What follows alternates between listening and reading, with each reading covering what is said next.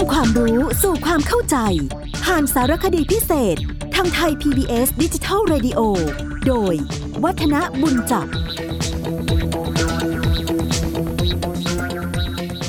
สวัสดีครับท่านผู้ฟังครับ วันนี้เรามาคุยกัน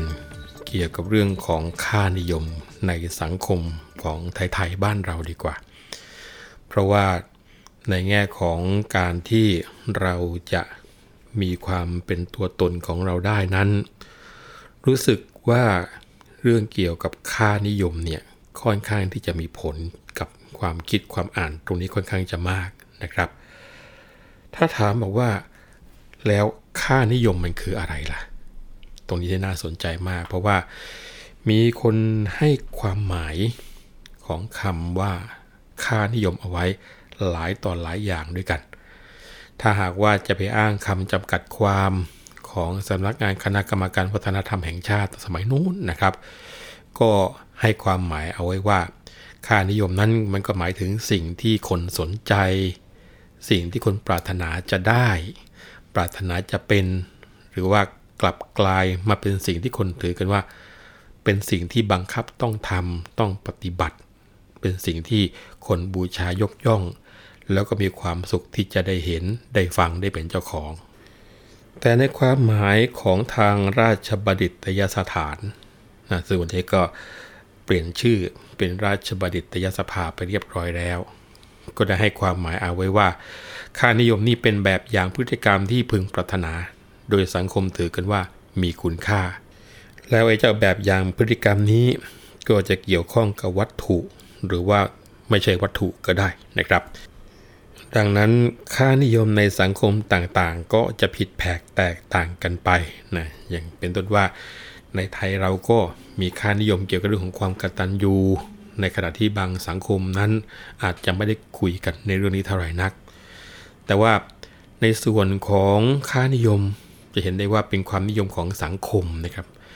ไม่ใช่ความนิยมของบุคคลนะเป็นสิ่งที่ผู้คนทั้งหลายยอมรับ หรือว่าเป็นมติของสังคม เช่น ในบ้านเราก็จะมีเรื่องเกี่ยวกับความรักในองค์พระมหากษัตริย์ที่ถือเป็นค่านิยม เพราะว่าเป็นความนิยมของคนทั้งชาติ แต่ถ้าเป็นคนรักที่จะเรียนวิชาดนตรี ย่อมยอมต้องถือว่าไม่ใช่ค่านิยมของคนไทย เพราะว่ามีคนเพียงจำนวนหนึ่ง แล้วก็ไม่มากนักที่นิยมหรือว่ารักที่จะเรียนดนตรี เพื่อจะให้เป็นนักดนตรี หรือว่ามีอาชีพทางนี้นะครับ ลักษณะเช่นนี้อาจจะเรียกว่ารสนิยมของกลุ่มน่าจะดีกว่า แต่ถ้าเป็นความนิยมเฉพาะของแต่ละบุคคล เช่นว่า มีนายกเนี่ยอะชอบฟังดนตรีลูกทุ่งนายขอนี่ชอบฟังดนตรีไทย ความนิยมของนายกกับนายขอ อันนี้ไม่ถือเป็นค่านิยมอ่านี่ถือว่าเป็นรสนิยมนะครับ ดังนั้นค่านิยมเนี่ยอาจจะมาจากรสนิยมหรือความนิยมของบุคคลในสังคม จากความนิยมของคนใดคนหนึ่งในสิ่งใดสิ่งหนึ่ง และหลังจากนั้นก็ค่อยๆ แพร่กระจายกลายเป็นรสนิยมของคนกลุ่มใหญ่ขึ้น แล้วในที่สุดก็อาจจะกลายเป็นค่านิยมของสังคมนั้นไปก็มีเหมือนกันตัวนี้ยกตัวอย่างชัดๆ เช่นว่าถ้าหากมีชายสักคนหนึ่งพึงพอใจกับการใช้รองเท้า ซึ่งทำจากประเทศอิตาลีอะอย่างนี้แล้วกัน แล้วเขาก็มีความเห็นว่ารองเท้าอิตาลีเนี่ยมีรูปทรงดีแข็งแรง แล้วก็นำสมัย เขาก็ซื้อมาใช้ พร้อมกับโฆษณาชวนเชื่อโอ้อวดรองเท้าของตัวเองกับเพื่อนๆ ต่อมาพอเพื่อนๆเกิดความสนใจรองเท้า ซึ่งนำมาจากนอก โดยจากประเทศอิตาลีนั้นก็จะซื้อใช้ต่อๆกันไป รสนิยมของบุคคลก็จะกลายเป็นรสนิยมของกลุ่ม ถ้าคนส่วนใหญ่ในสังคมเห็นคุณค่า แล้วก็ใช้ตามๆกันไปด้วย ก็กลายเป็นค่านิยมตัวนี้ท่านผู้ฟังคงจะเข้าใจนะครับ ดังนั้น ถ้าจะพูดอีกครั้งหนึ่งค่านิยมนี้ถ้าหากนิยมกันช่วงระยะเวลาหนึ่ง แล้วก็จางหายไป แล้วพอหายไปสักพักหนึ่งก็อาจจะกลับมานิยมใหม่ ในระยะเวลาต่อมา ก็นี่เรียกว่าเป็นสมัยนิยมนะคือแฟชั่น แล้วถ้าเป็นการนิยมเพียงช่วงระยะเวลาสั้นๆ แล้วจางหายไปเลย ไม่เคยกลับมานิยมกันใหม่ อันนี้เขาจะเรียกว่าเป็นการนิยมชั่วครู่ นะครับ ค่านิยมที่นิยมกันโดยตลอดและถือเป็นสิ่งที่ปฏิบัติการตลอดไป ค่านิยมนั้นก็คือ เป็นบรรทัดฐานของสังคมนี่เองนะครับ คิดว่าภาพรวมๆกับคำว่าค่านิยมคงจะชัดเจน ในหัวใจของท่านผู้ฟังมากขึ้นนะครับ ถ้าหากจะถามว่าแล้วค่านิยม มีการแบ่งเป็นกลุ่มกลุ่มประเภทประเภท ให้เข้าใจได้ง่ายขึ้นกว่านี้ไหมนะครับ ก็คงจะต้องบอกว่า ค่านิยมเนี่ยอาจจะแบ่งออกเป็นค่านิยมทางวัตถุ แล้วก็ค่านิยมที่ไม่ใช่วัตถุ อย่าเพิ่งงงนะครับ ค่านิยมที่เป็นวัตถุ ก็อย่างเช่น ความนิยมในเครื่องประดับที่ทำด้วยทองคำอะไรพวกนี้นะฮะส่วนค่านิยมที่ไม่ใช่วัตถุ ก็อย่างเช่นการตรงต่อเวลาความกตัญญูอะไรเงี้ยนะครับดังนั้นการแบ่งจำแนกประเภทของค่านิยมก็เลยมีความคิดอยู่หลายความคิด ถ้าหากว่าเราจะยึดของหน่วยงานสำคัญสำคัญที่เกี่ยวกับเรื่องของวัฒนธรรมของชาตินั้น ก็จะแบ่งค่านิยมออกเป็น2รูปแบบ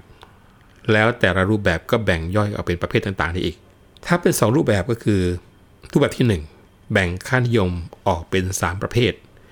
ก็คือค่านิยมเกี่ยวกับตนเอง ค่านิยมเกี่ยวกับสังคม แล้วก็ค่านิยมเกี่ยวกับชาติ นี่เป็นรูปแบบที่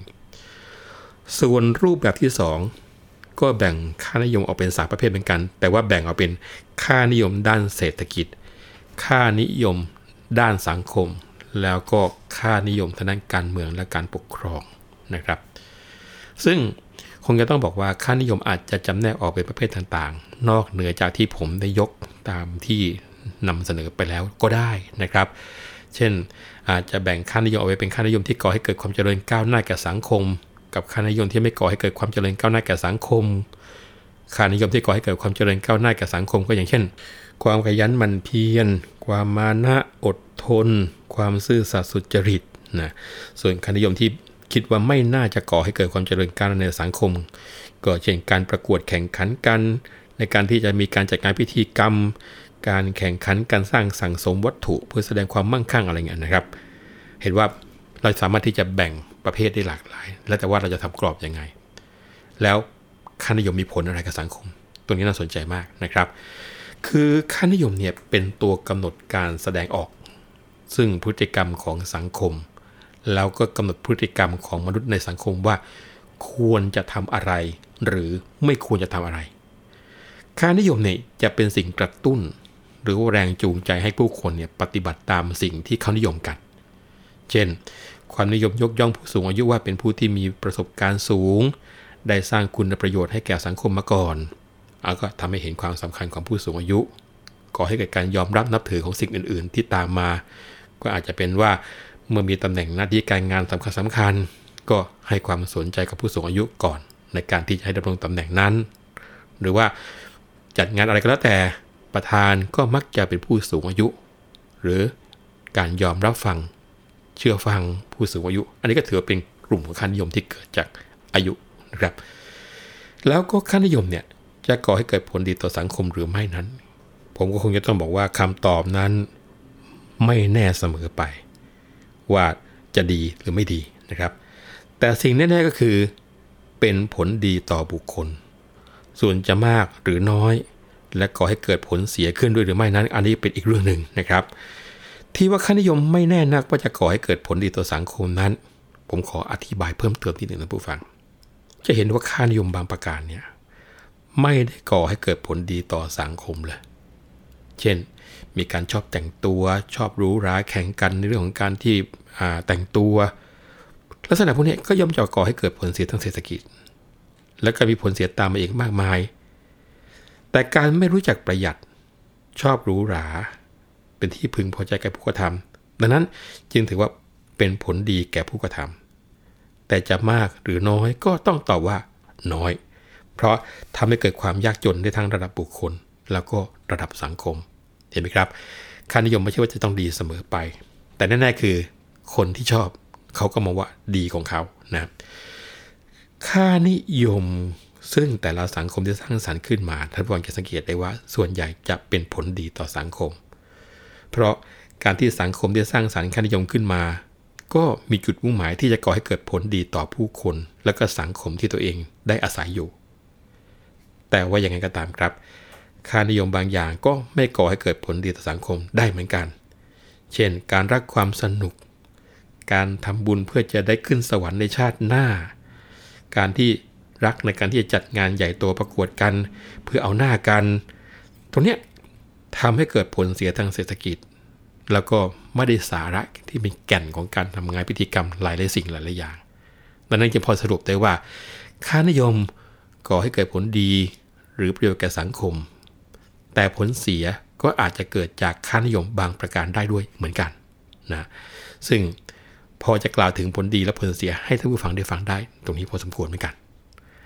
เรามาดูผลดี หรือว่าประโยชน์ที่อาจจะได้รับจากค่านิยมกันก่อนนะอย่างแรกเลย ค่านิยมเนี่ยก่อให้เกิดลักษณะเฉพาะของสังคม อย่างเช่น คนไทยรักอิสระเสรีทำให้สังคมไทยเป็นสังคมที่ผู้คนทั่วไปมีความเป็นอยู่อย่างเสรี แต่ว่าในส่วนจุดนี้นะครับการที่ได้ยินบอก ทำอะไรตามใจคือไทยแท้ ก็เป็นอีกมุมหนึ่งแทนที่จะดีกลับเป็นรู้สึกทำให้เกิดความรู้สึกแปลกๆได้นะประการถัดไปที่คิดว่าเป็นผลดี ที่ได้รับจากค่านิยมก็คือ ถ้าสังคมใดมีค่านิยมที่ดี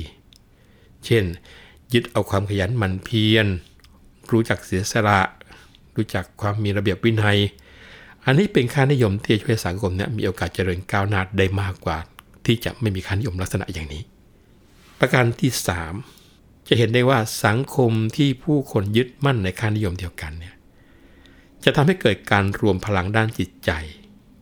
แล้วก็เกิดความเป็นอันหนึ่งอันเดียวได้มากกว่าสังคมที่ไม่มีค่านิยม ประโยชน์ที่โดดเด่นอีกอย่างหนึ่งของการมีค่านิยมก็คือ การที่ก่อให้เกิดความต้องการ เกิดแรงกระตุ้น อันนี้จะทำให้เกิดการกระทำถ้าเป็นค่านิยมที่ดีก็ทำให้เกิดผลดีเพิ่มขึ้นนะครับ แล้วก็อีกประการหนึ่งที่ทำให้เราได้เห็นประโยชน์ของค่านิยมอย่างชัดๆ เลยก็คือ ค่านิยมเนี่ย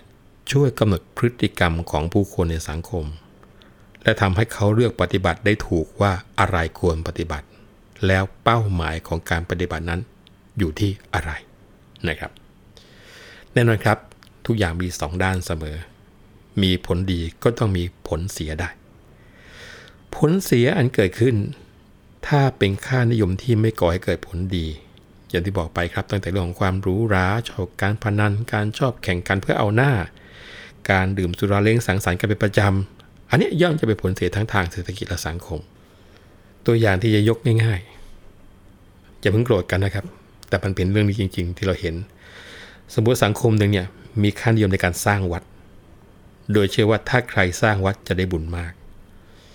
บุญที่ทำไว้ก็เชื่อว่าจะส่งให้ไปเกิดในสวรรค์เมื่อตายไปแล้วดังนั้นคนในสังคมก็ต่างมีจุดมุ่งหมายที่จะสร้างวัด สร้างวัด สร้างวัดเพื่อเป้าหมายที่ว่านี้ ผลที่ปรากฏก็คือ มีวัดเกิดขึ้นมากมาย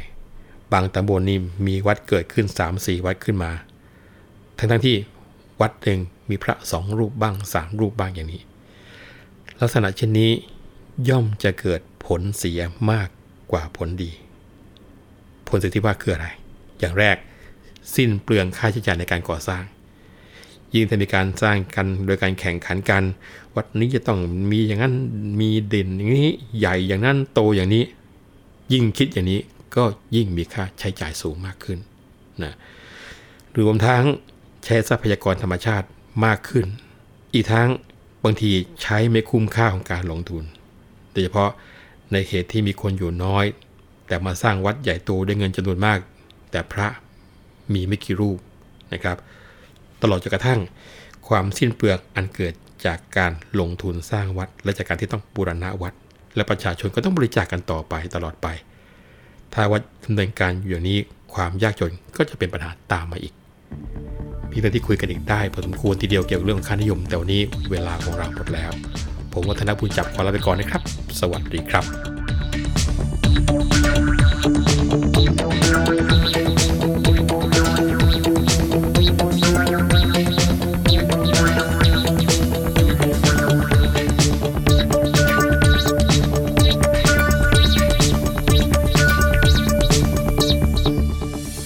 ตามรับฟังรายการย้อนหลังได้ที่เว็บไซต์และแอปพลิเคชันไทย PBS Radio ไทย PBS ดิจิทัล Radio วิทยุข่าวสารสาระ เพื่อสาธารณะและสังคม